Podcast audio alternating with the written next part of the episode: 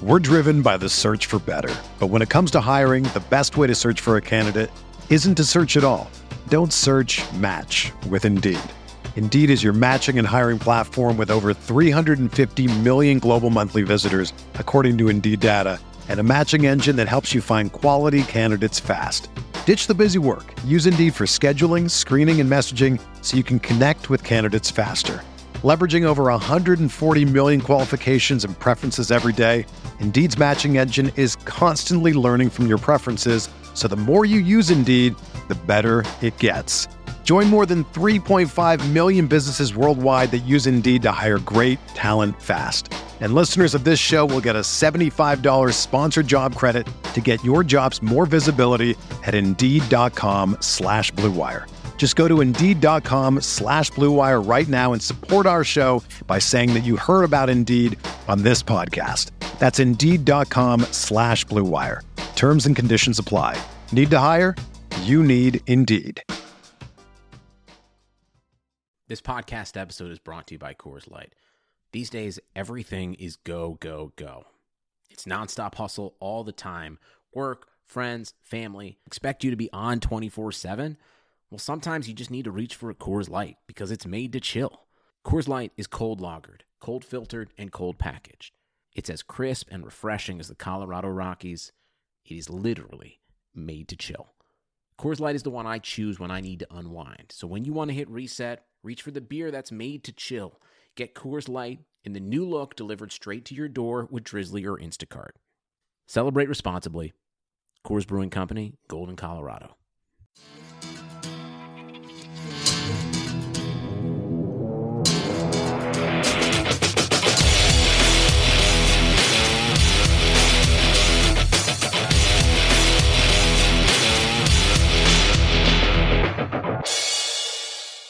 Hey, Chargers fans, this is the Guilty as Charged podcast where we discuss all things related to the Los Angeles Chargers.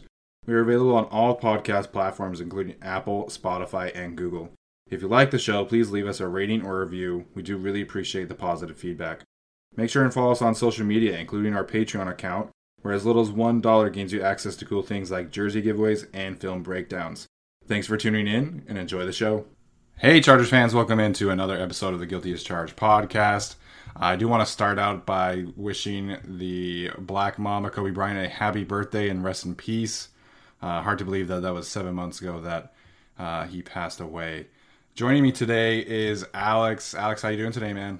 Uh, I'm doing pretty good. I'm gonna take the audience on a bit of a ride here. I want you to imagine that you were making a 16-man practice squad, and you deliberately read up on these players you were going through everything and you were like, man, I think I put together a pretty good 16 man practice squad. Then you went to go write the article, you double checked it twice, and still you published it, and, and your editor didn't even notice that you only put 15 players and left off uh, Derrick Gore, who I apologize to Derrick Gore. If you're out there and if you listen to this podcast, I apologize to Derrick Gore for accidentally leaving you off of the 16 man practice squad. So I just want to give some people a little insight into what it's like to be a schizophrenic writer. a little schizophrenic writer. And uh, I did have an assignment from my wife. She wanted me to ask Alex how uh, it feels to be a Sixers fan right now. Who? Who? What team is that? Do they play somewhere?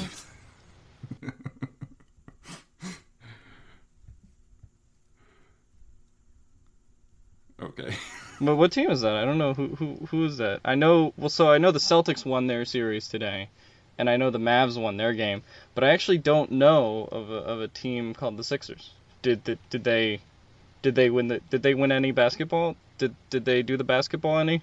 Who are some of the players on that team? Uh, they they didn't hit any home runs. They didn't oh. score any touchdowns or anything, man. I just you know. It's a damn shame. Supposedly from Philadelphia. I don't know. I guess if they're not winning, maybe they should fire everyone or something. Good stuff, man. Good stuff. So I, I actually do want to talk about um, the practice squad because there have been uh, quite a few players who are, are in roster battles who have been kind of getting some some, uh, some buzz from the beat writers lately. Um, and I want to start with the tight end position. um, me and you have talked uh, several times about how um, you know we kind of wish that the Chargers had had done a little more in the offseason in case of a Hunter Henry injury. But uh, one of my main concerns with Donald Parham is how he would be able to handle the physicality uh, of the NFL transition from the XFL, obviously. But the the beat writers have noted several times, including Daniel Popper, that uh, he has been excellent as a blocker. Um, Coach Anthony Lynn has kind of taken uh, an eye on him as well and has continued to, to be around Parm to see how he blocks. And, um, you know, I think Parm is having a really good camp from, from all accounts. And, and Stephen Anderson has made some plays as well. Um, and this was kind of a question that I got on Twitter a few times. If you're the Chargers, would you consider keeping both Parham and Stephen Anderson and rolling with four tight ends instead of risking one of them maybe not clearing waivers and and not bringing them back to the practice squad? Um, I think at the end of the day, I would still go down to three, and I feel I would feel pretty good about it as well. Like I understand the thought process of keeping four, but I think ultimately at the end of the day that you have to keep three because if you know something happens like say you know our worst fears are realized and Hunter Henry were to get hurt I don't think you're playing Donald Parham or Stephen Anderson in place of Hunter Henry, right? You're likely, uh, you know, signing somebody like Lance Kendricks or somebody who's kind of familiar with playing that role um, in that capacity. So I, I feel like you probably wouldn't keep four. I would just go with whoever you think is better between Anderson and Parham. If I had to guess right now, I'd still say that would be Parham because they said that they're kind of about even in all facilities that if you said um, might have a bit of an edge when it comes to blocking. So I I would still roll with three. Plus, you know, the other thing is they have to keep a you know they're likely going to keep a fullback. They technically don't have to, but um, if you're going to keep you know Nabers or Holly, then I I don't see a world in which they're going to keep four tight ends. But uh, you know, crazier things have happened. Yeah, absolutely. I think that is spot on, and I, I agree with you. I don't think uh, keeping four tight ends and a fullback makes sense. Um, also of note is that Tyrod Taylor and Virgil Green seem to have a really nice relationship going. Um, both the Chargers social media and the beat writers have uh, noted that relationship that's that's been uh, developing, and um, you know Virgil's made a few good plays in camp so far from what I've seen. So the tight end position, um, I do feel a little better about after having you know a week or so of training camp. Um, any other roster battles that you think specifically impact the, the your 16 uh, practice squad guys? Six. Oh, any kind of roster battles? Uh, I mentioned this one in my article, but I felt that Cortez Broughton uh, could be a potential practice squatter just because uh, they have Linval Joseph now uh, and they re-signed Damion Squares, so they're kind of running it back. So that creates one less spot really at D tackle in my opinion. But I don't think they would want to lose Broughton. Um, but it, it kind of depends. I I you know seventh round pick last year. You know I think it might be tough for him. Uh, or you know maybe they'll keep another defensive tackle on the practice squad. I don't know, but I could see him being a potential practice squad guy. And I also mentioned in my article uh, Emeka Egbule, who I think just because they also brought in Kenneth Murray, um, I think he's a guy that could potentially get a demotion as well a little bit, just because you know they're adding uh, to the linebackers so much. So I would go with those. Those two guys were kind of like the Chargers of you know past rosters that really factored into my uh, roster as well, or my 16 man practice squad, as well as Easton Stick. Um, yeah, I had him on the practice squad just because uh, I think Herbert now, I think he has to be permanent backup QB, and I think you have to give Herbert as many reps as you can at this point. Yeah, exactly, and that's something that we saw out of uh, practice, I believe, on Monday um, when Justin Herbert was kind of working on the opposite field and, and, you know getting all the reps over there with Pep Hamilton. So um, those are good points as well.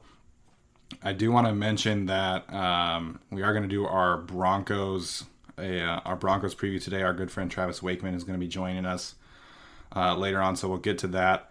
Um, and kind of the big news in the NFL today was obviously the Earl Thomas situation. I particularly don't think that there's any chance that Earl Thomas uh, signs with the Chargers, but it is a question that um, some people have asked me. There, there's still a lot uh, unknown about the situation of in Baltimore. It's been rumored that he's been late a bunch of times. Uh, that this fight with uh, Chuck Clark, I believe his name was, uh, was not the first altercation that Earl Thomas has been in with teammates. And then obviously he had the whole situation with his brother and his wife, which I don't want to get into details. Um, if you don't know what I'm talking about, Google it. It's it's quite the crazy story. But TMZ.com. yeah. Uh, what did you make of the Earl Thomas uh, situation being released by the Ravens, and uh, how little of a chance do you give him signing with the Chargers? Um, I thought it was an interesting situation, especially because we're only what two and a half weeks out from the season, really. Um, so it's pretty late in the game to cut him. Granted, you know, training camp only started really like two weeks ago. So, you know, I wonder if this would have happened in, you know, uh, say, you know, July or even earlier in uh, off season kind of uh, you know, OTAs. You know, if something would have happened like this. So. But apparently he did have an altercation last year, uh, so this isn't the first fight with a teammate in Baltimore. And then, as we said, there's also not a t- popular guy in the locker room. There was obviously, as you mentioned, you know, the altercations he got into in the off season. Um, so it, it wasn't shocking. I would say, you know, because he was supposed to be your starting free safety two weeks from the season, that's surprising. But I mean, he was only owed 10 million more guaranteed, and you know, I've heard that there's a bunch of ways that the Ravens can actually get out of that um, you know, with the idea of, you know, fi- you know, hit whatever language is in his contract. There was actually a way that they could have done it where they could have suspended him and then released him, but apparently uh, they wanted to just be done with him altogether and, you know, fight with the money later. Um, but yeah, ultimately, ultimately, I just think it was shocking from the standpoint of when it's happening, but it wasn't that shocking when you consider the kind of past of Earl Thomas and also, uh, you know, how prepared the Ravens are at secondary. They do have Chuck Clark, uh, and as well as other guys that, you know, losing Earl Thomas isn't as big of a deal to the Ravens as it would be to say, you know, if Dallas had signed Earl Thomas, right? Dallas, Dallas's secondary is kind of um, in a full awful. on, yeah, awful. I was gonna say full on rebuilding mode to be polite. Uh, but yeah, Dallas' secondary is kind of awful. So, you know, I think if he was in a different situation other than Baltimore, this move would be very risky. But because it's Baltimore um, and they're defensively pretty sound, I honestly don't think the Ravens are going to feel a dramatic effect from it. Yeah, I mean the Ravens are as well run of an organization as there is in the league, so you know, this kind of says a lot about how they view the talent around uh, Earl Thomas. And, you know, they have a great group of corners. Marlon Humphrey, Jimmy Smith is pretty solid, and Marcus Peters in a right situation like he is in Baltimore is really good as well. So, you know, it says a lot about how they view the talent and how, you know, they view Earl Thomas. And they didn't want to put up with his with his crap. And, you know, like you mentioned, they were just kind of sick of him. So I did want to also mention before we get into our Broncos uh, preview um, unfortunately, it did come out today that Mike Williams did suffer an injury. Um, in classic Mike Williams fashion, it happened. You know, him going for a jump ball, and you know he just fell kind of hard. Unfortunately, it seems like. Um, there have been some kind of conflicting reports about optimism or kind of pessimism as well. Um, as far as we know, the only facts are that his collarbone is fine which is good news um, in terms of you know maybe separating his shoulder or anything like that. We don't really know. Um, and then also Chris Harris has missed uh, practice the last few days. It was believed at first that Chris Harris was just dealing with some kind of cramps or some soreness. Um, but Anthony Lynn today said that he's been dealing with a, a, bit more of a grab on his leg than previously thought. So they're kind of being precautious with him. Um, what do you make of the whole Mike Williams and Chris Harris injury situation going on? So the Mike Williams thing seems like it's fine for now. Um, just because of Mike Williams' play style and the way that he goes up for jump balls. I think he's just going to put himself in kind of that injury. You know, I think he's going to get injured at certain points. Uh, as long as it's not a serious break, like as they said, the collarbone is fine. Um, you know, if it's a small shoulder dislocation, like, you know, not to say shoulder dislocation is small, but, you know, I think that that's something they can deal with better than obviously a broken collarbone or something like that. Right. So, you know, I think just his play style is kind of something that uh, is going to get him into those positions. The one thing I would like to say about Mike Williams is just like, it, you know, the way that he goes up for jump balls and the way that we've seen him take hits uh, in his first couple years in the league.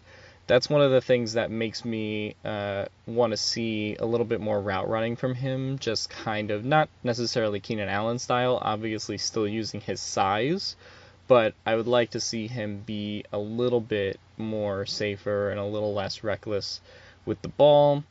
Um, as for Chris Harris, I don't think that that's concerning. Probably just one of those veteran days off. Um, I don't think that that's particularly concerning to me.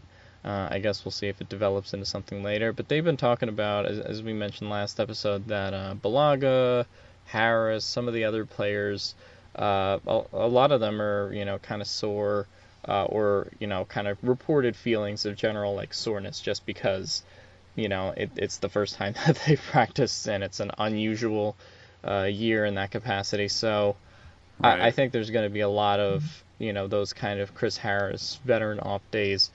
Um, you know, maybe between now and the next two weeks for a lot of the guys who have been in the league eight, nine, uh, ten years.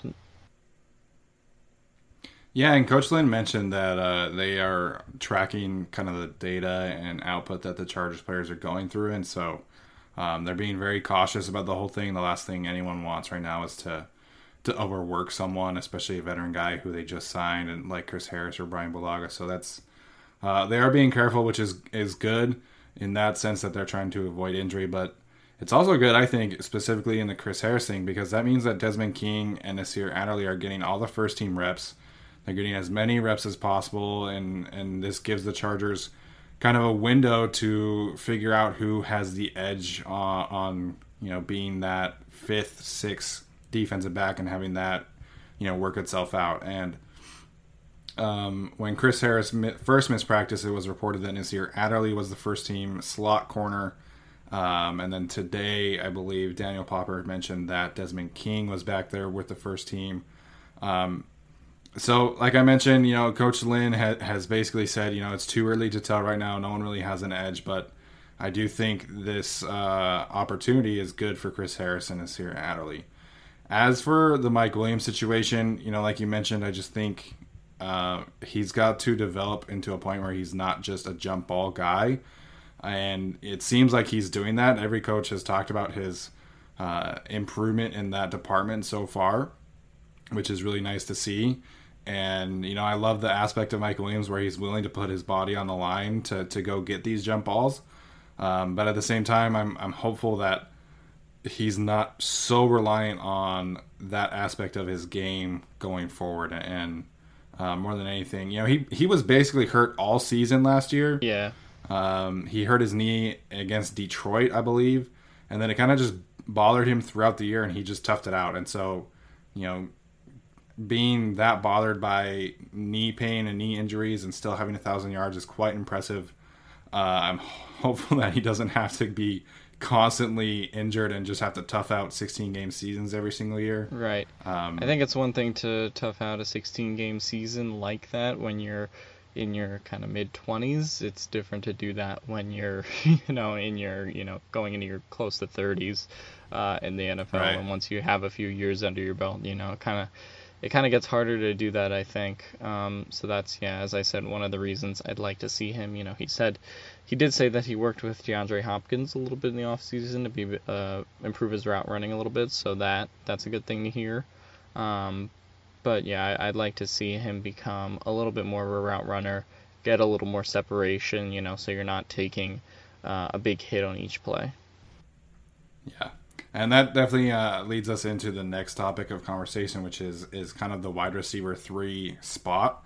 Um, again, a little too early to to have like a clear front runner Um, but there hasn't been a whole lot of buzz about Joe Reed right now. It kind of seems that KJ Hill and Jalen Guyton are getting more of the buzz, which is fine. You know, Joe Reed, I think, is going to have a role on this team.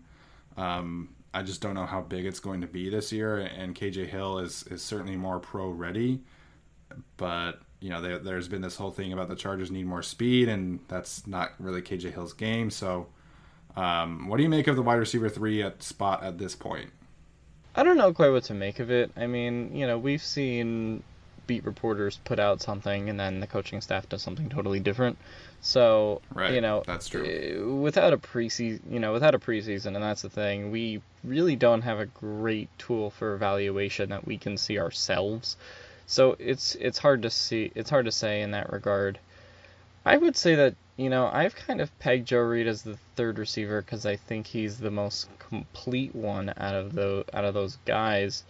Um, Joe Reed is a guy who can go over the top. Uh, I think he, you know, can turn. I, I, did a bit of a film study on him, but I view him as more complete than say KJ Hill. To me, if I would, you know, I would put KJ Hill probably as the fourth, and then have KJ Hill be a bit of that slot presence, right? If you do run a four receiver set.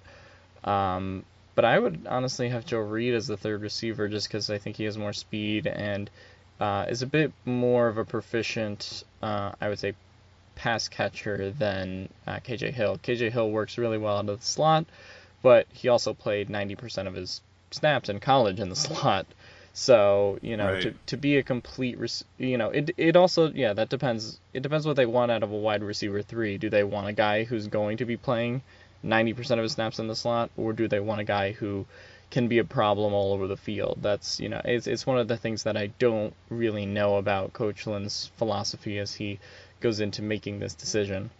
Um, so I would say that I would probably have you know, and this is obviously not based on anything in training camp because I haven't seen anything in training camp personally right, myself because right. of the year that it is, and also I don't live in California anyway. So even if there was no pandemic, uh, I would not be able to see training camp. But I would just say that I think Joe Reed is the most complete receiver as of now who I think that they can put in there. I think Jalen Guyton has the speed where if they want to put him at wide receiver three, things can be interesting. But I don't think he's the most complete route runner. And then KJ Hill is kind of the opposite, where he's really great route runner, but he doesn't really get speed. I, I think Joe Reed is honestly the best balance between those two. Um, so I would probably honestly have something like Joe Reed, wide receiver three, KJ Hill, wide receiver four from the slot, and then Jalen Guyton is kind of like the fifth guy. That's kind of how I would view the situation right now, but obviously I'm not seeing, you know, what the beat reporters are seeing every day in training camp and practice. Yeah, that that really is the tough situation right now because we have no way to see it or have you know, known fan videos or anything. We're all just trusting Daniel Popper, Gilbert Manzano, yeah. Fernando Ramirez, Jeff Miller. So and those guys um, are all, do... those guys are all great, right? So right. I'm not saying don't trust them, but it wouldn't shock me if like they see something a different way and then the coaching staff sees something a different way. So, you know, um, like you know, one of the things that's being reported in training camp is the the Bobby Holly versus Gabe Nabers battle, and everyone's trying to like figure out signs to you know where the coaches are leaning there. yeah. um, right. So you know you hear one day it's like oh well Coach Lynn pulled Nabers aside so he has a personal interest in Nabers, so maybe he values him and then oh well Bobby Holly had a really good rep and he nailed this. It's like you know we're all trying to kind of make out the craziness to mean something. But sometimes things just don't necessarily mean something. So we're all kind of trying to to read uh, maybe writing in a sense that's not there.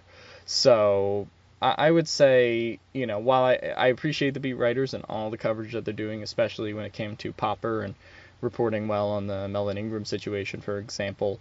Um, I, I would say that I would say to take their reporting more cautiously than saying, oh well, you know, Daniel Popper said this, so then the roster will be this right? So because right. Coach Lynn can always go another way, or Shane Steichen can have another idea um, than Daniel Popper or Gilbert Manzano.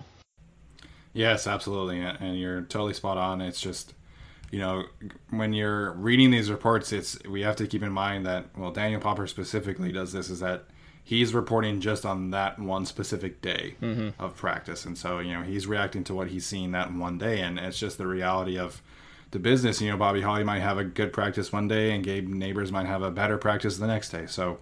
Um, I think the running back position has kind of been the most over the map, and that's something that we've seen Right. so far. Is like the, after the first padded practices, it was like Justin Jackson has clear edge for running back two spot, and then like the next day it was like Joshua Kelley is really good, and it's like, and then, then even today our our, our big man uh, Darius Bradwell had a really good practice apparently. So it's like, you know, the running back position is so kind of uh, volatile in a sense that you know one guy can have a couple good runs one day and look really good, and the next day he doesn't get that many reps, and so Right. um, definitely what you're saying is just be take the the writing with a grain of salt. Obviously, they're doing a fantastic job, and you know we have to eat that up because we're not there. Right. We have no access, no preseason games, Yeah. but I wouldn't say necessarily with a grain of salt. I would say try to view it all cumulatively, right? So, you know, if, as you said, um, you know, Bobby Holly has a really great day of practice than Gabe Nabers does, right? Try to like maybe keep track a little bit of like who's having more standout days, you know, per these writers, or, you know, in the case of Justin Jackson and Joshua Kelley, like where do the writers lean, right? If if you know four of them are saying Joshua Kelley had a really good day, and four of them are saying Justin Jackson had a really good day. That doesn't really give us a decisive edge as to who had a really good day. Um, so I would just say, not so much to take it with a grain of salt, but to look at it cumulatively, read everything that's coming out every day, but also kind of stick to your own um, kind of opinions if you truly see something uh, a little bit differently in terms of maybe how the roster should be constructed. Like uh, my undying support for Joe Reed as the third receiver. no, I think that's a fine opinion. You know, I think Joe Reed definitely offers the most versatility of that group. Um, similar to, I think Joshua Kelley offers a lot more versatility than Justin Jackson because he can go in between the tackles more often than Justin Jackson can. So we'll see. Really, you know, outside of uh, the obvious positions, you know, the position battles we're not going to be able to know really until the the week of cuts. And so Also, that's- I'm I'm sorry, uh, Tyler, if you're listening to this podcast. Uh, I did write about how I prefer Gabe Nabers a little bit over Bobby Holly. I apologize. I apologize. But Yeah, well, I, I, t- we, me and you were having this conversation the other day, and you know what I said to you is really, you know, Bobby Holly had 30 minutes of film on YouTube, and Gabe Right. Nabers had like a few clips, and so Yeah. it was always possible that Gabe Nabers could come in and just you know shock us all, and Yeah. that seems like what is what is kind of happening, and um, you know, it's just going to depend on what kind of style of fullback do they want. Do they want someone that's a bruiser that's just going to knock people back like? Bobby Holly went head up with Denzel Perryman, who's arguably the biggest, most physical linebacker on the team, and Bobby Holly stood him up and made this impressive block. So it's just going to depend. Do they want someone that's a little more finesse and can run some more routes, maybe line up at tight end and H back, or do they want someone that's just going to blow I people think up and also clear some, uh, some special running lanes? teams. I, I would also say special teams a little bit too. That was another distinction. Is like Yeah, um, Gabe Nabers has a little bit of speed to him, right? I mean, they split him out wide, they put him in the slot, uh, versus you know, and also you know the Chargers the last four years haven't had the most physical fullback, right? Derek Watt was kind of not a jack of all trades, but you know he could run the ball a little bit, uh, go out for a pass, you know, every now and then. Uh, we all remember that he was robbed of a touchdown uh, in the Ravens playoff game. Uh, Right. But yeah, so I, I think it's not necessarily about having the most dynamic fullback, uh, or you know, it's not necessarily about having the most powerful fullback, as they showed, you know, having Derek Watt all those years and him being such a key contributor uh, on special teams, especially in 2019. So I think it'll just be about, um, you know, which which does Lynn see as the better fit, more than like, you know, does he want uh, a running back and uh, or fullback in a Lorenzo Neal style or Derek Watt? Like I don't I don't know if it's so much that it's just who fits the team better, but um, yeah, I guess we'll see Holly versus Nabers. Yeah, definitely. We'll see. So uh, we're going to transition now into our interview and discussion with our good friend Travis Wakeman. Uh, give it a listen. All right, guys. So happy to be joined now by Travis Wakeman, who used to be the site expert of Boltbeat and is now the site ex- expert at Predominantly Orange. Uh, we've worked closely with him over the over the last couple years, and uh, coincidentally, today is Alex's three-year anniversary of Boltbeat, so it's a, a, fun little fun little day. Uh, Travis, thanks for joining us. How you doing? Doing well, man. Thank you for having me. I appreciate being here. Yeah, of course. and Alex, happy anniversary of, of Boltbeat. How's it feel for the last three years? Uh, it's good. I appreciate uh, Travis uh, letting me join Boltbeat after reading uh, Cardale Jones versus Kellen Clemens, who should be the Chargers' backup. That's the first article, but uh, yeah, no, uh, it feels good, and I want to keep writing, keep podcasting. So yeah, yeah, it's been it's been a fun ride for me as well. I think my my first article at Boltbeat was if Melvin Ingram was actually the team's MVP or not, and mm. uh, I think I remember. I think it did pretty well, but uh, obviously things have changed. Travis is now writing for Predominantly Orange, and we are doing our Broncos preview today. So we'll dive into that.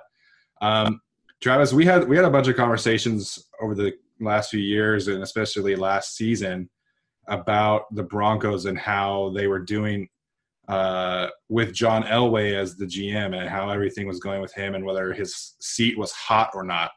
Um, how do you think things have changed about the Broncos' perspective about uh, John Elway after this draft? Because we all know that he had a very good draft. Do you think he bought himself a couple more years of uh, a cooler seat than last year? Absolutely. I mean, when you talk to Broncos fans, you'll find very few of them will ever say anything negative about John Elway, no matter what he does. So it's hard to ever feel like the seat was really hot unless you're inside that office. Um, but I do think that this draft did help him out. I mean, there's been little argument about what he did. I mean, he surrounded Drew Lock with about as many playmakers as he could possibly have. And there really are no excuses for, you know, an offense that's only going to go out and score 13 points a game this year. So hopefully for them that, you know, they're going to be a much higher scoring offense because I think the defense is going to come with Vic Fangio there. And I think that's the belief that most people have. Um, the most interesting part for me about the Broncos this year, or the most interesting unit on the team, is the secondary to me, uh, specifically cornerbacks, because uh, Chris Harris, obviously, longtime slot corner, he was playing the outside last year. Uh, he came to the Chargers, and now that kind of leaves uh, a hole kind of in his absence. So now it's sort of looking like, um, you know, I, I, want your opinion on this. It, it kind of looks like Bryce Callahan is and um, AJ Bouye are going to be the top two corners on the roster. And then um, Michael Ojemudia is someone who they have uh, really high expectations for, but don't know if he'll start at the gate, potentially starting in a nickel role. Um, so I kind of want to get your feeling on uh, this uh, Broncos cornerback unit after Chris Harris. Yeah, I wrote not long ago about how I think the cornerback position is probably the weakest on the team currently, and it's because of all the question marks there. I mean, Callahan could be a good option, but you don't know that because he didn't play a single down last year. So I think they're hoping on that being a good situation. If it's not, then I think they've got problems. You know, you've got Ojemudia, like you brought up, but then you've got De'Vante Bausby, who also spent most of the year injured last year. So there is a lot of question marks at the cornerback position. I know a lot of the guys that work with us over at Predominantly Orange and a lot of fans have expected them to go after a veteran cornerback this offseason, and they just never did. So cornerback is definitely a big question mark right now, to say the least. That sounds familiar. That sounds a lot like what people thought about the Chargers and uh, potentially signing Chris Harris or not. So um, I do actually want to talk about Jurrell Casey because I think the Broncos are really able to steal him away from the Titans the first seventh round pick. Uh, that's a no brainer to me. Um, what do you think he brings to this team, and and how much pressure he can take off of you know uh, Bradley Chubb and Von Miller specifically as a pass rush? Going into the offseason, I felt like the, the defensive line was the biggest problem the team had because you had you know, Derek Wolfe was a free agent. Adam Gotsis, they pretty much gave up on him. Shelby Harris was a free agent. So there was a lot of you know, what ifs there. I think the trade for Casey was huge. I think you can make an argument that it might be the best trade of the entire offseason that any team made. So, you know, they brought him in. They convinced Shelby Harris to come back, and all of a sudden the defensive line went from a major weakness to a major possible strength. And having a guy like Casey, who's you know multi-time Pro Bowler, I believe, you know, having him right there in the middle to you know take away some of that attention, so you can get those pass rushers to come off the edge. You know, obviously, a huge feather in the cap there. So, looking forward to seeing what he can do. Um, I also want to get your take a little bit on the offensive line, because uh, you have Dalton Risner, who I really like a lot, but outside of that, uh, it's three guys really in Cushenberry, uh, Glasgow, who came over from Detroit, uh, and uh, now Wilkinson is kind of stepping into that right tackle uh, spot after, uh, was, yeah, Ja'Wuan James opted out of the season. Um, and Bolles has been up and down. You know, there's already a holding penalty probably on him before the season starts. Uh, but uh, yeah, so I, I want to get your take on that offensive line and how. You, what are your expectations for how they'll protect Drew Lock and how they'll kind of facilitate the running game? I think Drew Lock being a little bit more mobile than say Joe Flacco was last year. I mean, I think we had five sacks total once Lock came in as the starter, and all of a sudden Bolles didn't look so bad. I, am pretty sure I've talked to Stephen about this before and said that I'm not as down on Bolles as just about every other Broncos fan seems to be. Um, I, oh, I've said all along that I thought Ja'Wuan James was a way bigger weakness than Bolles was, and you know then he opts out. So they've got Wilkinson. They just went and signed DeMar Dotson, who's like an 11-year veteran, played for the Buccaneers for his entire career. So we'll see what he can do. Um, offensive line, you know, could be shaky because I don't think there's a name that you know you get really excited about on there, except for maybe Risner. But uh, I'm not as worried about it as most people seem to be in talking about that offensive line. And I, am confident in what Lock can do to avoid pressure, as opposed to a guy like Flacco or Case Keenum or some of these guys they've had the last couple years. Yeah, the offensive line dynamic is is interesting, and Garett Bolles, you know, I he's one of the better stories in the league. I, I don't know if it, many people are familiar with it, but uh, he started his football career super late and was just you know so physically imposing at the University of Utah. And when he announced that he was going pro, I think a lot of people in Utah were surprised because he was so just raw. He, there was like basically no technique going on. Um, he did have the offense the off-season workout video of the year for me because he was like lifting all these weights and then randomly threw in an alley-oop dunk that he did in his front yard. Um, but i you know as much as you know i'm rooting for him as an individual i think he has that potential. It's just a matter of of getting that right coaching chemistry. I don't really know but you know, I, I think the potential is there, very similar with like a guy like Trey Pipkins or Sam Tevi for Chargers fans you know, it's just a matter of finding that sweet spot with the coaches and with the other guys around him as well. I agree, and I think, you know, as some people have pointed out, I feel like he's almost developed a target on his back for these referees to throw these flags because you can, you know, some of his holding penalties are blatant, but some of them are just like, you know, that could have gone either way. And right. I feel like he almost he's got the kind of temperament too. When you watch him on the field, I feel like he almost gets picked on a little bit. Yeah, so that's something that he'll have to focus on as an individual. But I also want to talk about the guys that they are going to be creating running lanes for. Uh, the Melvin Gordon signing was interesting. We talked a bit about this on draft night. And, you know, I think the Melvin Gordon, Austin Ekeler dynamic worked really well because they were so different. But I don't really think that Philip Lindsay has the kind of skill set that Austin Ekeler has as a receiving back. So I'm curious to get your thoughts on the dynamic between Melvin Gordon and Phil Lindsay. It's going to be one of the biggest questions that I think a lot of people have this year is how that's going to work. In the media, you know, Lindsay's played it off like, you know, it's just another guy he's going to work with. It's competition. It drives him, that kind of thing. Um, I don't know if he really believes that. I think he, I think he probably took a little bit of offense to the team signing him. You know, Lindsay's had back-to-back 1,000 yard seasons. There's no undrafted player that's ever done that. Um, so I think he did take it as a little bit of a slap to the face, but um, there's no reason to not be excited about what Gordon can do as long as he's on the field. I mean, I think we knew when he was with the Chargers, you know, there was, you know, he wasn't, he was a great player when he was on the field. It was just a contract thing. So I would be excited about what the two can do together. I hope that they have the type of chemistry where they get along and there's no fighting for touches and things like that. Yeah, so I'm kind of mixed on the Melvin Gordon signing. I don't, yeah, as, as Stephen said, I'm not sure I see the utility in it just because I I think they were kind of fine without him. And honestly, if I were the Broncos, you know, if I were John Elway, I think it might have been better to draft it back late and see what he could have done. But you know, honestly, at the price that they got him at, because his value was kind of uh, kind of low, they did get him for a decent two-year, sixteen million dollar deal. So they didn't have to give him, you know, uh, a long contract or like a super extensive one.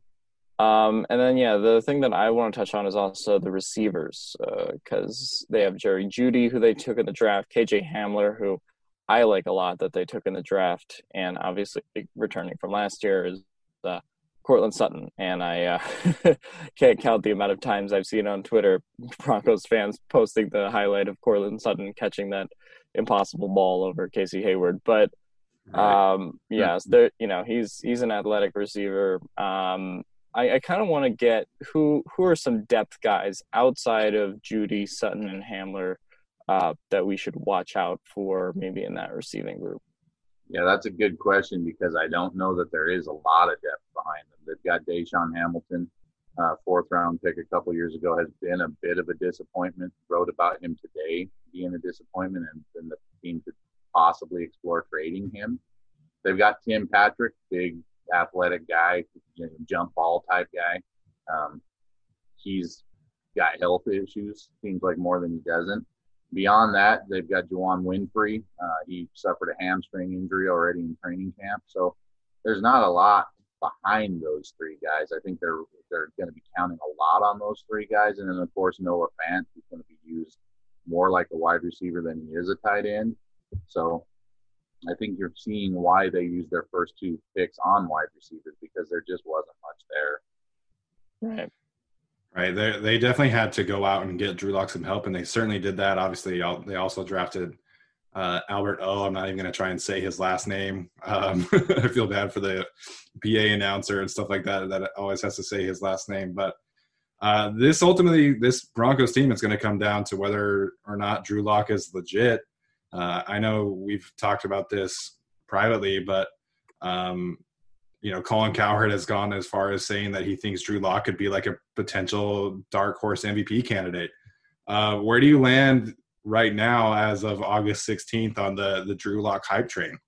Colin Cowherd's way too high on him. I mean, um, I like him there's there's uh, not a lot to not like about him right now. He he looked awesome in the in the five games he played in last year. You know, and, and his detractors will say it came against you know bottom ranked defenses in the league, and it did. But I liked how he came off ready to go. I mean, he he looked fluid. He looked like he understood the offense. He, he looked really good. He gave the team something I haven't seen it have for many years. And so I feel like if he can continue to build on all that, especially with the talent they put around him, yeah, there, there's a lot to be excited about. League MVP is way too much, but uh, you know he could be a Pro Bowl type quarterback down the road. I feel like. With Drew Lock, for me, uh, I really like what I saw of him last year. Uh, I like what he showed off in the Houston game, uh, particularly. Just um, kind of very accurate and also a very good decision maker um, in that one. I don't know what to make of the five game sample size, and I've given up trying to on uh, trying to evaluate these quarterbacks who come in at the end of the year. Uh, I was so high on Jimmy Garoppolo, and now I hate Jimmy Garoppolo. so uh, I, have given up trying to evaluate that. But I, I, like what I've seen out of Drew Lock, and obviously Denver has, has surrounded him with a lot of talent. Um, yeah, as I've talked about, I think with the offensive line, I think is a big key there. If they can protect him and keep him upright, I think he has a lot of uh, a lot of opportunities to make some big plays with uh, Lindsay, Gordon, and obviously that uh, you know three-headed receiving duo uh, duo Sutton, Hamler, and Jeudy. Yeah, it'll be really interesting to see how all of that pans out. Uh, we'll get you out of here on this, Travis. I think you know obviously everybody is is chasing the Kansas City Chiefs. Um, what kind of chances do you give the Broncos of potentially challenging uh, the Chiefs for the, the, division title this year? Um, if I'm going to be honest, not many. Um, the Chiefs are just a juggernaut right now. They didn't lose hardly anybody this offseason. Right. In fact, they might have only gotten better with the addition of Clyde Edwards-Helaire. Um, that's going to, you know, their, their yeah. offense is still going to score 40. You got to score, you know, 42 points to beat that team. I don't think the Broncos have the offense yet. I don't think they have the defense to stop what Mahomes is able to do. But I think maybe next year. I think the Broncos could potentially be a, you know, now you got that extra wild card team this year. So I think the Broncos could potentially be a wild card team. They're not ready to be AFC West champions this year. I think that's a, a fair statement. So where do you, in terms of like the sweet spot of outcomes, like where do you, what do you think the Broncos window is this year? I think that's what it is. I think you know, being that sixth or seventh wild card team, maybe you know, nine and seven, maybe if they get really lucky, they could go ten and six. But you could just as easily be looking at a, a seven and nine team, an eight and eight team. They're right in that that area. I feel like uh, every fan every year wants their team to be nine and seven, 10 and six when they look at the schedule and go, yeah, we could go ten and six. Right. Uh, I do that with the Chargers every year, but um, yeah, I uh, yeah, I'm high on the Broncos, and I could see them going nine and seven, 10 and six as well. It's interesting to me. We had this conversation with uh, one of the writers at the Raider site, and it really feels like uh, the three teams outside of the Chiefs, all three of them could go between like seven and nine and ten and six. So I agree. Uh, it's going to be a really interesting 2020. Like and two, so yeah, yeah, it's going to be really interesting to see how the whole race for second place goes. But I do agree. I think the the Chiefs probably like worst case scenario for the Chiefs is like 13 and three. Yeah, it really is. That team's just really good, and like I said, they. I mean, who'd they lose this year? I can't think of anybody they lost. Yeah, uh, it was Kendall Fuller was like their really only starter loss. I mean, they replaced Duvernay Tardif with you know an equivalent player in Kelechi Osemele. So really, it's just Fuller and Alex. I mean, we've had this conversation. Alex doesn't even think that's a, that big of a deal. Yeah, I mean, I think the thing that also benefits the Chiefs is they are the defending Super Bowl champions in a year where not not many of the other teams have had much of an offseason to improve. So it's like they're kind of running it back while every other team is trying to catch up to them but not many of the other teams have had a lot of time to catch up to them. So good point. It's um, I think that's one of the things that's going to be a big um, plot line in this uh, season, and it's curious, you know, how it would have gone if uh, this offseason was normal versus uh, how it is now. But I think the offseason definitely gives the Chiefs uh, a bit of advantage because they brought everyone back and have um, a very experienced coach. Yeah, I think honestly, if the Super Bowl were 49ers and Chiefs again, I would not be surprised at all. I could agree with that. Well, Travis, this has been really fun. We thank you for your time. You know, we're looking forward to football being back. We're approximately one month away, and uh, if you are ever looking to read up some uh, read up on the Broncos, make sure and check out Predominantly Orange and Travis Wakeman on Twitter. Uh, Travis, thanks for your time, man. Absolutely, thank you thanks, guys. I appreciate it.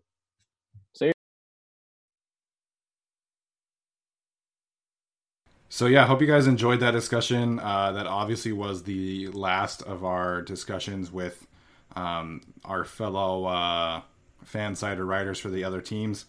Um, before we get into the Broncos schedule, um, we've now kind of talked with these other writers, and I kind of want to talk about the overall hierarchy of the AFC West. And you know, we keep we've kept on saying like really second place is anyone's game, um, but what what is your gut feeling right now on how the the AFC West will pan out in 2020? Um, my gut feeling, if I had to make kind of like a record and like standings and stuff like that, I'd say the Chiefs probably end up at like 13 and 3, 12 and 4, basically where they've been the last couple of years. I think the Chargers wind up at 9 and 7, 10 and 6. Um, I think the Broncos. I have the Broncos finishing third, so I have the Broncos a little bit behind the Chargers. Um, that might just be, you know, honestly, the Broncos and Chargers could both be nine and seven, or one's ten and six and one's eight and eight. Uh, I think the teams are very close. If you made me pick a team between those two, I would say the Chargers have a slightly better roster, and they do have the more experienced quarterback. You know, we haven't seen a full year uh, of Drew Lock, um, so that's kind of my hesitance to go all in with them. Plus, the Broncos do have the holes, I think, similar to the Chargers, but on the opposite side of the offensive line, uh, and they also have the kind of weird secondary, especially in the cornerback room, which is going to be a totally new uh, cornerback group. So I have a couple questions on the Broncos, uh, probably more questions than I have on the Chargers, uh, at least to this point. But so yeah, I'd probably go Chiefs one, Chargers two, Broncos three, and then Raiders four. And I think they're kind of honestly like a distant four. Um, but uh, yeah, that's sort of how I see the hierarchy playing out right yeah, now. I agree with you, and I do think the Raiders are a distant four. I think the Raiders, their roster town is certainly better. You know, they did have a have have a few picks in the draft that I think could could pan out, and you know, with another year of growth from you know Darren Waller, Maxx Crosby, I think they could be in, in a little better shape. But I just don't know really how many you know blue chip talent players they have, and you know that's that's my biggest issue with the roster is you know they have a lot of scrappy guys and they have a lot of like physically raw players who you know maybe Henry Ruggs does become you know the next Tyreek Hill. I think it's more likely that he becomes like a Ted Ginn type player. So we'll see how that pans out. But I do agree with you. I uh, I don't think Henry Ruggs will become the next CeeDee Lamb. Uh, so that's kind of my issue with the Raiders draft. But yeah, again, you know, just it doesn't make sense to me why the team that desperately needed a number one wide receiver drafted like a guy who's probably a, at best a wide receiver too. Um, but again, yeah. you know, we've had that discussion a few times. So, getting back to the Broncos, their schedule, if if we had fans in the stands, I think their schedule works out fine for them. Um, their first three games are kind of difficult. I feel like the first three is is probably their most difficult stretch in terms of non-division teams. Uh, so they open with the Titans and then at Pittsburgh, home against the Buccaneers. You know, I think maybe they could go two and one. I think probably one and two is more realistic there. Um, then they have the at the Jets, at the Patriots on back to back East Coast road trips. Home against the Dolphins, home against the Chiefs, week eight bye, and then at Atlanta, at Las Vegas, home against the Chargers, home against the Saints, at the Chiefs, at the Panthers, home against the Bills, at the Chargers, and then they finish up home against the Raiders. Uh, so, what kind of stands out to you about the Broncos' schedule this year? Uh, we talked about the Raiders' schedule last time, and I think the schedule is much better uh, set up than the Raiders' schedule. Yeah. I mean, they play many of the same opponents, but I think it's a bit more balanced in terms of like the Raiders just have that brutal stretch at the beginning with so many top tier teams that it's like the first five or six weeks of the season are just you know uh, like something from hell. Uh, and you know this Broncos schedule isn't quite as bad. They start with the Titans Steelers Bucs as we said. Then they play the Pats. The Chiefs are tough but you know especially I think their back half of the season uh, is a little uh, not easier, but I think it's um, it's a bit yeah it's an evenly spread out schedule, so I don't think there's one stretch that's specifically harder than the rest. Um, unlike the Raiders, and I, I, would say even unlike the Chargers, because the Chargers do have that stretch uh, towards the end of December where they have that three straight games, uh, two of which are on the road, uh, I believe, with uh, with their divisional games. So we'll see how that goes. Um, but yeah, I, so far I like the Broncos schedule better than I think the Chargers schedule and I think the Raiders schedule. Um, so I definitely think they have an advantage in that department. Yeah. So for comparison, obviously we do have our Raiders episode up if you guys want to go and give that a listen. Um, but the Raiders' first five games is brutal, man. They open against the Panthers, home against the Saints, at the Patriots, home against the Bills, and then at the Chiefs. So Whew. I think like best case scenario there for the Raiders is probably one and four. So that's that's yeah. that's much tougher. And I do agree with you. I think the Broncos schedule uh, works out nice. They have a lot of their tougher games at home. You know, they mm-hmm. they play the Buccaneers at home. They play the Saints at home. They play the Bills at home. So and they actually have a home field advantage because it's physically harder to breathe yeah. over there, even with no fans. Yeah, even with no fans, they'll have a they'll have a built-in advantage with the altitude. So I do agree yeah. with you. I feel like the Broncos schedule is probably the most favorable of of the division. You know, I think the Chiefs have have quite a bit, a few games in, uh, that kind of would give me pause, including at the Ravens. So, uh, in terms of most favorable division schedule, I think it's pretty easily the Broncos. Um, and again, really, this whole season, like we talked about with Travis, is just going to come down to Drew Lock, really, and how uh, Drew Lock is. If he's able to develop and be consistent on a weekly basis, they'll be fine. If not, and he struggles out of the gate, I think you know the Broncos could be in for another, you know, six and 10, 7 and nine type season. Yeah, the Drew Lock thing is interesting just because it, it's such a tough thing for him because you know we talk about that second year of development being so important, right? We talked about it with Trey Pipkins, we've talked about it with Jerry Tillery. Um, on the Chargers, uh, Drue Tranquill, right? So we talked about those guys that are going into their second years. But I think it's even more important when you're going into your second year as a quarterback, uh, starting quarterback now, and yeah, I mean he just didn't didn't really get any reps all year. Uh, I mean you know all off season until training camp started, so that's that's a difficult situation to be in.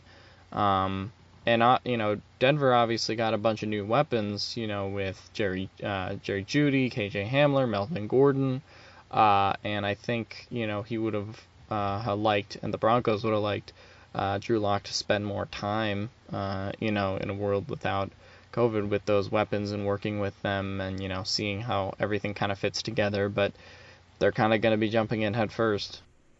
Yeah, and I, I, think another thing to point out about Drew Lock is that he spent you know most of the year on injured reserve last year. You know, it wasn't until they were able to activate him yeah. off of injured uh, reserve. So you know he he. Go ahead. No, no, you go. I was just going to say, you know, it, because he was on injured reserve, he doesn't even have that much of uh, an experienced relationship with Courtland Sutton and Noah Fant. So, you know, in an off in an off season where there was no off season, I'm a little bit concerned about you know the chemistry and and how the Broncos will distribute targets. And you know, Courtland Sutton thinks he's the number one wide receiver, but what happens if you know Jerry Jeudy leads the team in targets, and how does that mesh in the locker room, or what happens if Noah Fant is the pop guy in the league and goes off for 75 catches and 900 yards and 12 touchdowns or something? So there's just a lot of moving parts on the Broncos offense, and they're all so young that there are so many different outcomes that are possible with this team. You know, absolutely, Drew Lock could pop and they could go, you know, 11 and 5, 10 and 6, and make the playoffs, maybe win a game. But it's also possible that they don't gel at all together and they go 5 and 11 or 6 and 10. So I think the Broncos have the most uh, different outcomes this year than any other team in the divisions because you know they are also young. They are also brand new. There's no chemistry there, so um, like I said, it's just all going to come down to that and how Drew Lock is able to kind of put it all together. Yeah, another possibility is like, what if Melvin Gordon gets one less carry than Philip Lindsay in the first game, and then he goes on a Twitter rant. oh man, that like as talent you know, I think Melvin Gordon and Philip Lindsay in a different world could, you know, fit together, but neither one is really like a pass catching running back. Like I know Melvin can do that, but mm-hmm. in my opinion, they're both better on first and second down than they are on third down. And right, he can he can catch it. It's just that he would fumble it afterwards. right. Um, so that's the thing is like yeah, it's it's yeah, it's a weird relationship. Um, I, I don't know quite how it's going to work out. It's it's one of the reasons I wasn't so in favor of Melvin Gordon as opposed to getting you know some pass catching running back or some depth running back in the draft. Um, but yeah, may, maybe in the style of like uh, Joshua Kelley, right? Uh, maybe not in that style, but someone who is like kind of a running back who's willing to do a little bit of everything, whereas Gordon is kind of at this point in his career, I feel like pretty defined as a downhill runner. So, yeah, I, I think it's an interesting mesh, and it might just be a situation where um, having guys who do the same thing works out. But yeah, I, I would have liked to seen them go for a running back that is more of Austin Ekeler style. Um, trying to think of some other, uh, not McCaffrey because McCaffrey's too dominant, but someone with maybe like a McCaffrey Ekeler like a James White type uh, thing, pass catching ability. Yeah, so uh, we'll see. I hopefully you guys were able to kind of uh, learn from the uh, opposing division teams' writers and kind of have some good takeaways and good preparation going into the season. I do think uh, the division is going to be much better in 2020 than it is in 2000 than it was in 2019. Um, but I agree with you. I think it's it's pretty set in stone that um, well, at least the things we know are set in stone is that the Chiefs should be one and the Raiders should be four. Um, and then, you know, well, the Broncos and Chargers will have a good battle to, to duke it out to see who maybe gets that that last wild card spot. Um, this is going to be a nightmare when Mahomes' kneecap goes again and the Raiders win the division. because 2020 has been the year of the unpredictable. So, you know, the Raiders winning the division would just be the icing on top of the 2020 disaster cake. And then you have to go back through all my audio on Jon Gruden and make me apologize. Oh, man. Good stuff. Good stuff. Uh, any other thoughts before we wrap up today? I did want to mention, uh, we forgot to mention this a little bit earlier in the show, but I did want to talk about uh, Melvin Ingram. Because uh, oh, yes. last time yeah, we yeah. talked about him on the show, we had the news that he was practicing, uh, but we didn't know what came with that.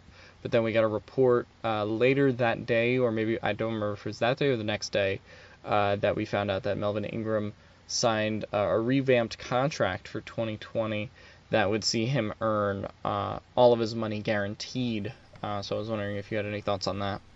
Yeah, so we recorded on Thursday. Um, we knew that he was practicing, and we kind of speculated that you know maybe they did come to an agreement.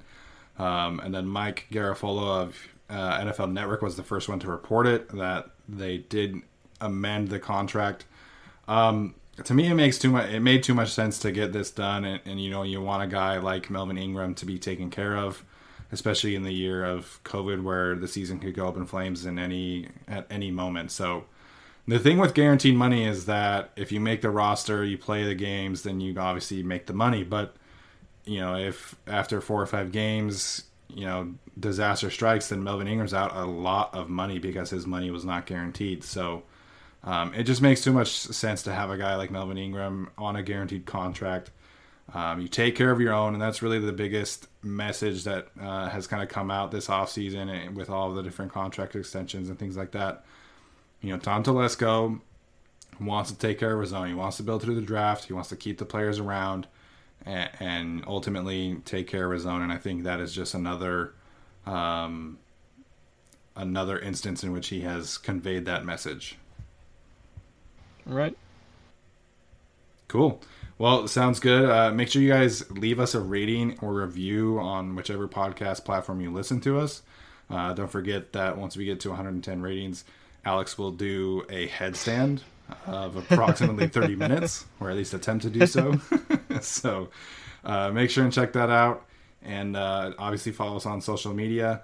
Thanks for tuning in. That'll do it for this episode. We'll see you next time. This is the story of the one. As head of maintenance at a concert hall, he knows the show must always go on. That's why he works behind the scenes, ensuring every light is working, the HVAC is humming, and his facility shines. With Grainger's supplies and solutions for every challenge he faces, plus 24 7 customer support, his venue never misses a beat. Call click grainger.com or just stop by. Grainger, for the ones who get it done.